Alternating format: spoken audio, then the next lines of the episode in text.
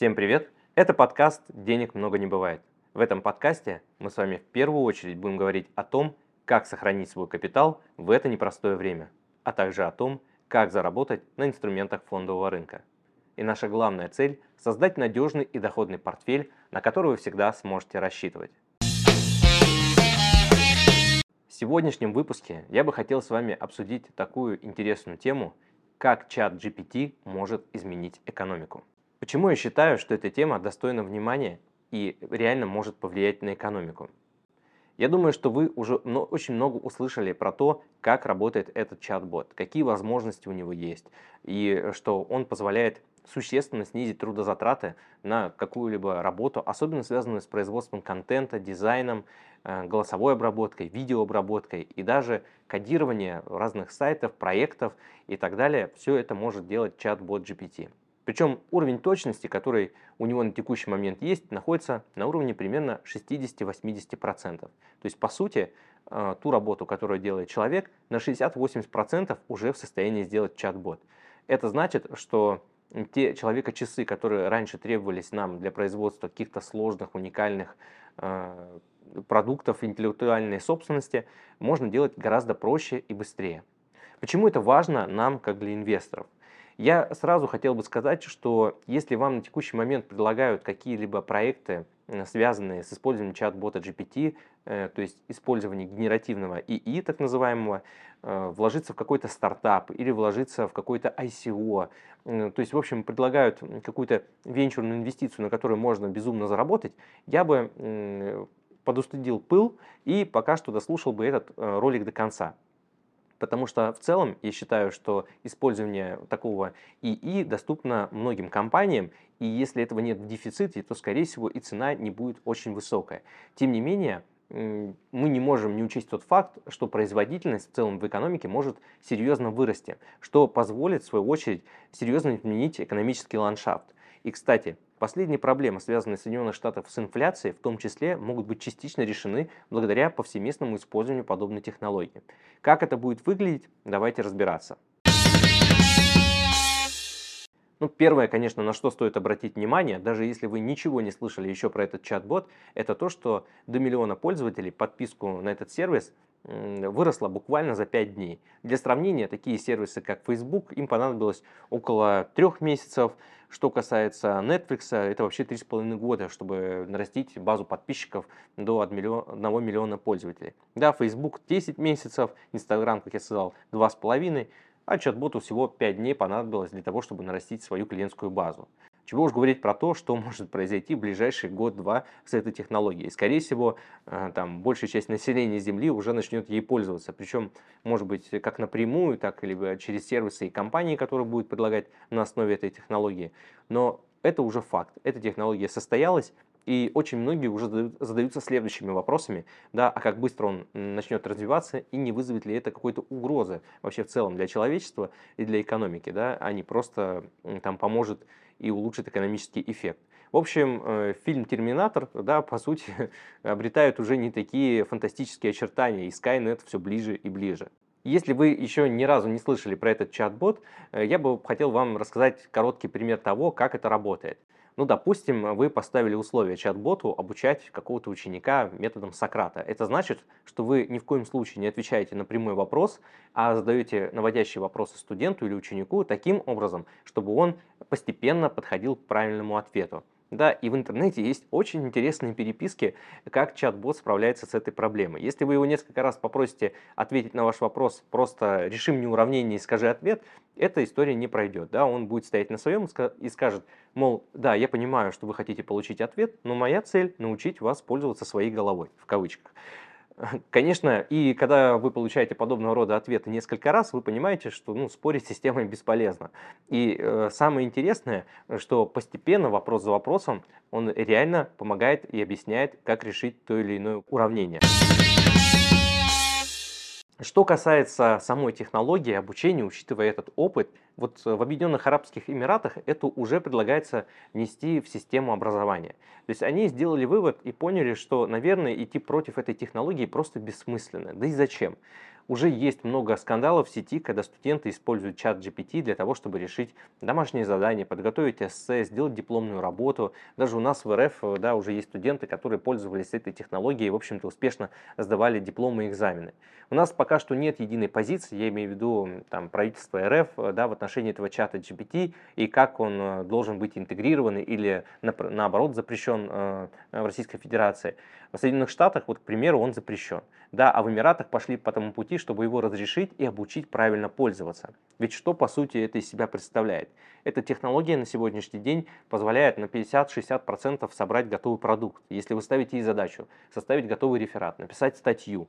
И, кстати, многие статьи в интернете про чат-бот GPT написаны самим чат-ботом GPT.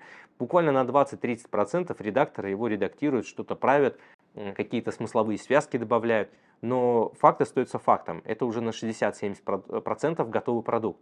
И по разным оценкам в течение следующих 3-5-7 лет GPT сможет доводить продукт до финальной стадии, то есть до готовности в 99%. И это уже, конечно, очень многое меняет. Первый вопрос, который встает в связи с этим, а что будет с нашими рабочими местами? Да, ведь на сегодняшний день норма безработицы является 3%. Даже в период пандемии, когда многие оставались дома и работали дистанционно, тогда уже поднимался вопрос, может быть уровень безработицы в 3% это теперь уже не норма, и норма, чтобы было процентов 20. И это один из тех острых вопросов, который уже стоит на повестке. Действительно, если, допустим, большое количество копирайтеров, журналистов остаются уже по факту без работы, мы видим, как многие компании, такие как Facebook, Google, Microsoft, по сути сокращают штаты, и не просто сокращают там на какое-то небольшое количество людей, 10-20 тысяч человек. Конечно, здесь есть эффект того, что после пандемии они резко нарастили свой штат в связи с тем, что э, резко э, возросла потребность в удаленных сотрудников и в производстве нового контента, поскольку все ушли на дистанционку. Это и переформатирование бизнесов, да, многие ушли в цифру и понадобилось тоже больше специалистов. Но вот сейчас, конечно, разделить, провести грань, что это просто сокращение спроса на дистанционную работу или это влияние чата GPT, мы, конечно, адекватно оценить не можем. Мы просто можем пока сопоставить факты, что э, на фоне того, как внедряется GPT в работу, мы видим сокращение занятости. Я не считаю, что это станет глобальной проблемой, поскольку, как вы помните, когда случилась промышленная революция да, и переход к фабрикам, первое, что произошло, это сначала сокращение занятости, но потом снова дефицит кадров. То есть все, что потребуется в ближайшем будущем, я думаю, это более высококвалифицированные кадры, которые э, смогут пользоваться э, ну, плодами этой технологии. Хотя нужно обратить внимание на то, что разного рода преподаватели, разного рода научные сотрудники отмечают, что чат-бот GPT позволяет сравнить возможности менее одаренных сотрудников с теми, кто знает больше и более э, подготовлен, высококвалифицирован. Ну, то есть новая технология бьет в первую очередь не по тем, кто мало знает и мало умеет, а по тем, кто много знает, много умеет, долго учился, чтобы там, уметь производить определенного рода работу. То есть вот эта сложность, с которой все шли, да, она по сути перекладывается на искусственный интеллект, и человек, имея там среднее образование, по сути может производить ту же работу, которую раньше мог производить там условно академик. Это уравнивает их позиции, соответственно, это выравнивание зарплат, выравнивание доходов и, как следствие, да, более плавное распределение богатства ну, среди населения. Но это пока что теоретическая выкладка, мы не знаем, как это сработает в действительности, но звучит это, пожалуй, достаточно разумно. Альтернативная точка зрения, что эта технология останется в руках, в общем-то, самых продвинутых и одаренных, которые смогут поставить ее себе на вооружение, и, скорее всего, просто э, разрыв между теми, кто зарабатывает больше, и теми, кто зарабатывает мало, он просто еще увеличится. А те, кто зарабатывал мало, скорее всего, будут жить на каком-то безусловном базовом доходе, просто для того, чтобы поддерживать потребление на каком-то уровне, и не переживать. Но, в общем, что из этого выйдет, мы, конечно, увидим, посмотрим. Но факт остается фактом, уже происходит перестройка бизнес-моделей. Поэтому я бы посмотрел на акции тех компаний, которые в первую очередь занимаются э, мягкими нишами, да, мягкими софт-скиллами. Это построение отношений, э, то есть общение с людьми, это навыки здоровья, медицина. То есть там, где человек без собственного вмешательства, то есть когда идет речь про коммуникацию между двумя людьми, да, то есть вот есть два человека, есть две головы, которые между собой должны как-то договориться и как-то выстраивать отношения, которые чувствуют, используют, э, испытывают эмоции и так далее. И, скорее всего, вот такие мягкие навыки, они будут приобретать еще большую ценность и значение.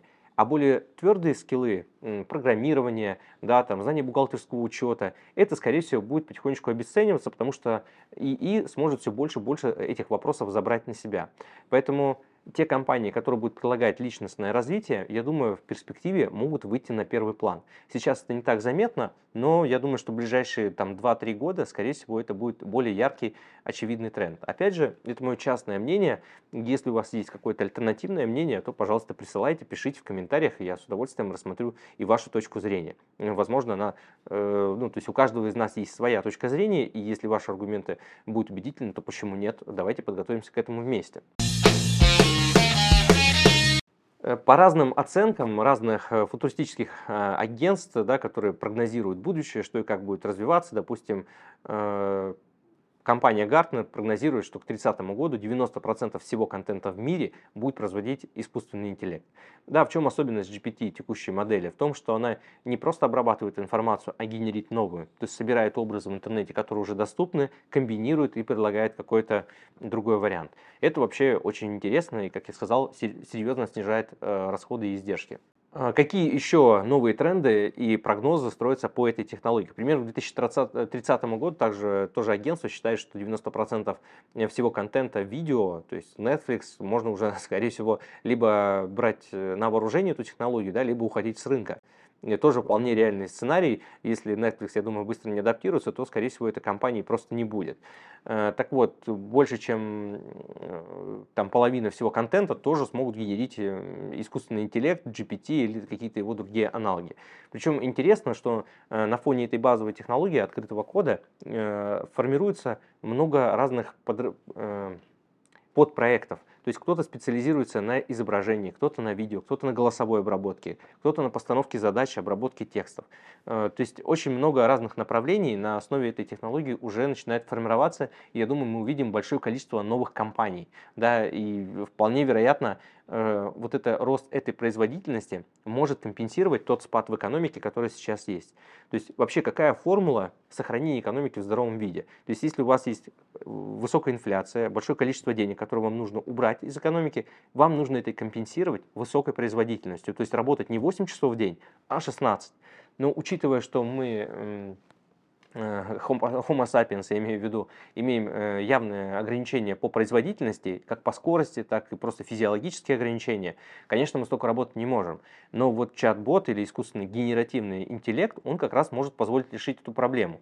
То есть, если мы э, кратно увеличиваем производительность, при этом кратно сокращаем количество денег в экономике, то мы и снижаем инфляцию, и перераспределяем доходы населения более-менее равномерно. Ну, то есть, это такая идеальная картина мира, идеальная экономика, Э, в которой все работает гладко. Конечно, нет, не произойдет сразу, есть политика, есть военные конфликты, которые вносят свою лепту, но в долгосрочной перспективе это может привести э, к такому более здоровому распределению и к низкой инфляции, может быть, возможно, даже к нулевой. И еще один тренд, на который я бы хотел обратить ваше внимание, что с учетом потребностей в вычислительных мощностях, которые связаны и с генеративным ИИ, и цифровыми активами, я думаю, что основным спросом в ближайшие несколько лет будет также пользоваться компании, которые занимаются добычей и производством энергии. То есть нефтегазовые компании, да, но вот чистая энергетика, скорее всего, будет также выходить на первый план. И в целом любая компания, которая предлагает э, э, там, государству или обществу да, какое-то количество энергии, которое реально можно будет измерить. То есть э, все, скорее всего, будет измеряться там, не в том, какое количество у вас там, денежных средств на счету, да, а какое количество энергии, каким количеством энергии вы владеете, какое количество энергии готовы отдать, что называется, в общую сеть. По большому счету, криптовалюты, цифровые активы, они сейчас так устроены. Э, да, главным их обеспечением является э, производство той количества, э, того количества энергии, которые за ними стоят. Чем дороже энергия, тем дороже эти деньги, которые, ну, деньги, я имею в виду цифровые активы, которые у вас есть на счету. Поэтому я бы обратил внимание еще и на энергетический сектор во всем мире. То есть это и атомная энергетика, углеводороды, ну просто потому что это сейчас базовый элемент, но скорее всего будет появляться стартапы и компании в этом направлении, которые будут бороться за э, высокую производительность и высокий уровень КПД по добыче и сохранению энергии. И, кстати, на текущий момент, как вы думаете, кто у нас является передовой компанией, да, все та же самая Tesla, э, которая ну, серьезно продвинулась, я считаю, в этом направлении, особенно в вопросах аккумуляторах э, и сохранения энергии. Другое интересное направление, которое GPT может нам обеспечить э, да, с точки зрения роста производительности экономики, это поиск новых материалов. Уже есть ролики в интернете о том, которые показывают разные интересные формы того, а как вообще могут выглядеть э, разные формы двигателей, разные э, шестеренки, механизмы и так далее, и так далее. Это не такие традиционные, это не всегда правильные формы фигуры, но которые обеспечивают определенную сочетание Э, крепкости, стойкости, сопротивления и всех других свойств, которые нужны изделию для того, чтобы выполнять определенную функцию. В противном случае человек не всегда может найти их там опытным путем. Да, вы помните, чтобы лампочку изобрести, понадобилось там 10 тысяч неудачных опытов. Конечно, если вы подключаете генеративный ИИ, то эти 10 тысяч опытов можно произвести за короткий промежуток времени, а не за несколько лет. И это, конечно, опять же серьезно ускоряет э, там, экономический и научный прогресс. Интересные исследования можно наблюдать на сайте э, Pricewaterhouse, э, которая опубликовала исследования в разных сегментах, в разных сферах, то есть какой с каким влиянием GPT может прийти в разные сегменты. От финансов, инвестиций, заканчивая автомобилем, производством, энергетикой той же самой. Самый большой эффект, который будет наблюдаться в ближайшие 3-5 лет, это, конечно, медицина. То есть это высокий уровень персонализации, высокий уровень точности, диагностирования. Как мы знаем, по итогам ковида уже были применены частично эти технологии для, для поиска оптимальных э, моделей там, и в плане лекарств, и в плане выявления отклонений, э, когда вы анализируете снимки легких, да, врачи могут что-то пропустить, или врач может быть неопытен, недостаточно опытен, или врачи могут иметь разные мнения по поводу одного и того же. Искусственный интеллект агрегирует всю базу знаний и накладывает, пропускает их через себя и выдает более точный э, диагноз, э, что за собой влечет более точное решение для конкретного пациента, и уровень смертности, конечно, тоже снижается. И так можно сказать про любую сферу. На самом деле, если у вас есть желание, я вам очень рекомендую почитать подобного рода отчеты и исследования. Но больше всего мне нравится, как GPT используют повседневные пользователи в своей повседневной жизни. Э, один из пользователей да, в интернете на портале VC.ru написал, что э, после того, как началась вся эта военная операция, несмотря на то, что он э, имеет постоянное место жительства в Германии, его аккаунт на Binance, на криптовалютной бирже, был заблокирован. В общем, он писал им письма, жаловался, почему вы это делаете, но никак не реагировали. Тогда он попросил чат GPT составить legal opinion, то есть э, легальное обращение да, на основе законов, э, чтобы ему разблокировали этот счет. Наверное, там не обошлось без угроз и без, без, без использования каких-либо юридически значимых э, вещей, ну, которым профессиональным юридическим языком можно написать, и то, что э, там юрист этой биржи не мог бы, наверное, проигнорировать. И, как ни странно, но в течение нескольких дней ему дали три дня на вывод своей криптовалюты с этого аккаунта. Так был решен этот кейс. Я не ручаюсь за правдивость этой истории, да, все-таки это открытые источники, но кейс сам по себе очень интересный. Несколько других историй, которые также вы можете найти в интернете, это когда дизайнеры предлагали скомбинировать э, GPT э, и разработать дизайн какой-то комнаты в таком-то стиле, по таким-то параметрам. То есть вы можете нарисовать картину по определенным параметрам, вы можете создать дизайн, вы можете написать HTML-код под какой-то сайт. То есть все это реально очень интересно. И пока что такие компании, как Google, Amazon и даже Microsoft, который сам инвестирует в GPT, очень сильно насторожились на фоне появления этой технологии. Ну, представьте, одно дело в Google забить поиск, там, найди мне то-то, то-то, там, э, это просто информация, а другое дело собрать ее, осмыслить, переварить и выдать какое-то решение. Конечно, это намного глубже, это намного сильнее, и Microsoft сейчас является одним из крупнейших инвесторов в чат GPT с объемом больше 10 миллиардов долларов, и я думаю, что эти инвестиции продолжат рост, и в целом Microsoft будет владеть э, там, больше половины этого проекта. Э, сам по себе код э, предполагается, что он будет открытый, команда будет владеть буквально там двумя процентами этой технологии. Ну а все это изначально заложил Илон Маск, все тот же, да, который дал старт этому проекту. И, конечно, вот такие компании, как Google, Meta, там, Apple, они занервничали. Ну, Google так в особенности. Если основная статья доходов Google – это реклама, то а зачем нужен поисковик, который не может решить задачу, да? То есть раньше было достаточно, чтобы просто нашли информацию, но на текущий момент запрос пользователя уже намного выше, тем более, что есть альтернатива. Поэтому Google реально под большим вопросом. Если у вас э, большое количество акций этой компании, возможно, вам стоит пересмотреть их количество.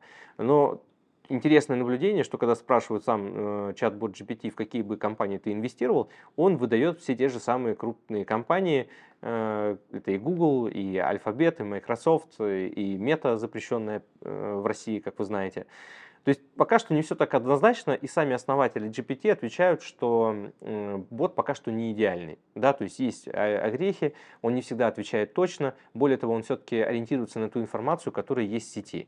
Поэтому здесь есть и проблемы э, с тем, что Э, дискриминация по половому признаку может происходить, по национальному признаку происходить, когда его просят ответить на вопросы. В общем, как с этим обращаться, мы еще до конца не поняли, но э, суть в том, что это однозначно может э, помочь экономике да, повысить производительность. Э, другая проблема э, этой технологии в том, что как ее использовать, да, где те моральные границы, в рамках которых допустимо ее использование, кто, главное, будет решать, да, где и как эти границы устанавливать. Потому что Э, на сегодняшний день цель системы ставит еще человек. Если система сама себе будет ставить цель, то вопрос тогда, а нужен ли человек такой экономики, в которой он не является достаточно э, производственным, да, то есть он не, не производит то количество услуг, которое может обогатить экономику, и по сути является просто ее потребителем, потребителем услуг. Поэтому это очень интересные вопросы, которые, на которые пока что нет ни у кого ответа.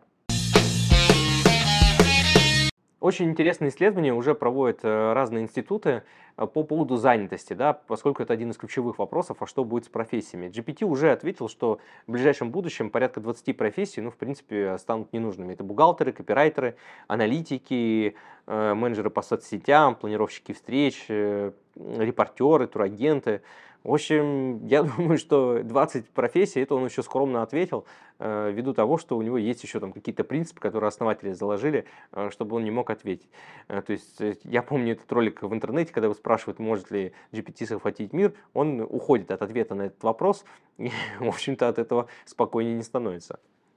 Э, другой интересный пример, который исследователи из разных институтов проводят, э, допустим, можно сформировать две группы сотрудников. Да? Одни более прокачанные с точки зрения скиллов и навыков, другие менее прокачанные, но которые могут использовать чат-бот GPT. Им ставят какую-то задачу и просят ее сделать. Так вот, когда условия игры вот, э, вот так разделены, итогом работы и той группы, которая более профессионально подготовлена, которая пользуется чат-ботом GPT, и той группы, которая менее профессионально, но тоже использует чат-бот GPT, их результаты примерно одинаковы.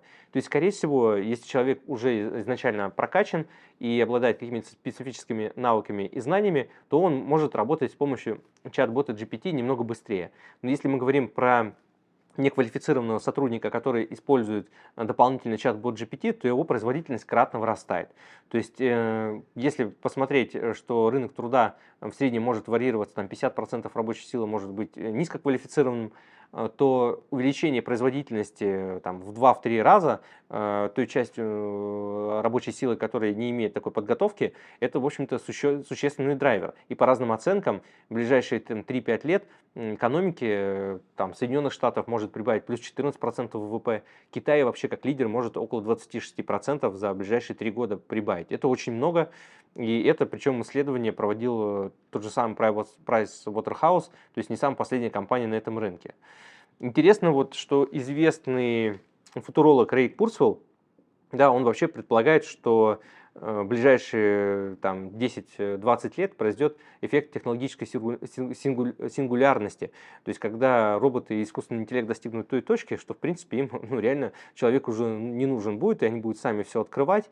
И здесь, э, что будет, произойдет дальше за этой точкой, уже никто не может себе представить, в принципе, потому что э, изначально закон Мерфа гласит, что все постоянно ускоряется и в прогрессирующей, ну, прогрессии.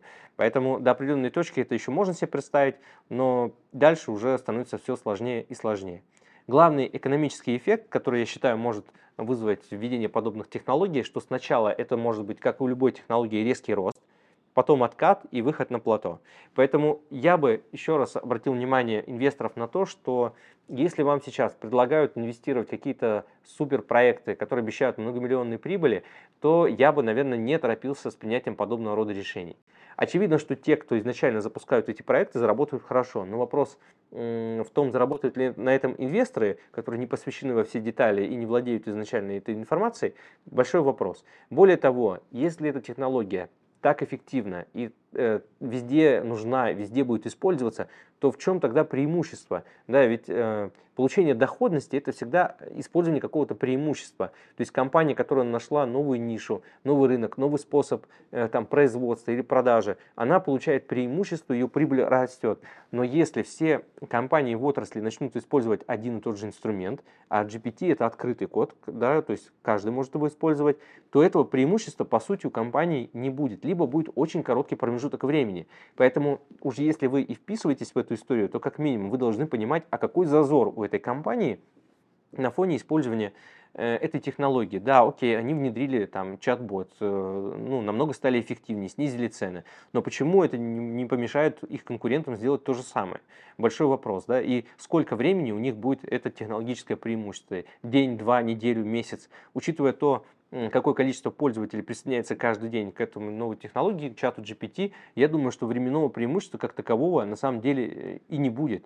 Э, поэтому, еще раз, мое мнение, что нужно обращать внимание сейчас не на вот эту саму технологию, да, а то, что может вырасти в цене на фоне того, когда она повсеместно станет применима. Это энергетика и это э, развитие человека да, как, как сущности, то есть умение общения, развитие на мягких э, скиллов, навыков. Э, то есть, на мой взгляд, вот это будет пользоваться большим спросом, больше истории, и я бы искал истории для заработка и сохранения именно в этом направлении.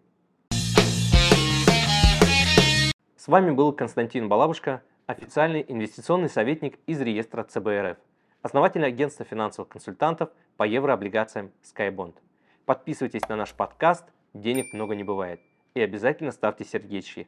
Так я понимаю, что тема была актуальной, а информация полезной для вас. Читайте нас в Телеграм, смотрите нас на YouTube. Ссылки я оставлю в описании. Присылайте ваши вопросы мне в Телеграм и обязательно делитесь своими кейсами – лучшими практиками я поделюсь со всеми подписчиками. Любое упоминание ценных бумаг и компаний в данном подкасте не является индивидуальной инвестиционной рекомендацией.